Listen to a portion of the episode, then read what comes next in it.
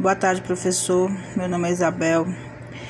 É, meu podcast será sobre um discurso de Mark Zuckerberg que, que ele fez sobre um sobre empreendedorismo e propósito. Ele é um visionário, né, o dono do Facebook. Nesse discurso ele fala para a gente apenas começar.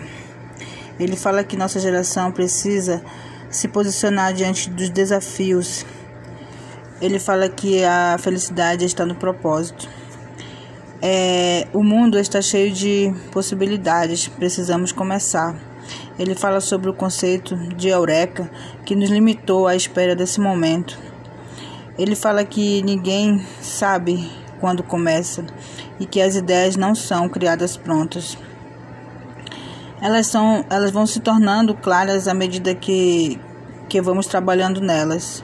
Podemos achar um propósito, por exemplo, ao desenvolver um projeto para diminuir a agressão ao meio ambiente. Podemos envolver as pessoas na, na prevenção de, de doenças em vez de o governo gastar alto com os tratamentos. E usar a tecnologia a favor da, da democratização do voto para que todo mundo possa participar efetivamente, né?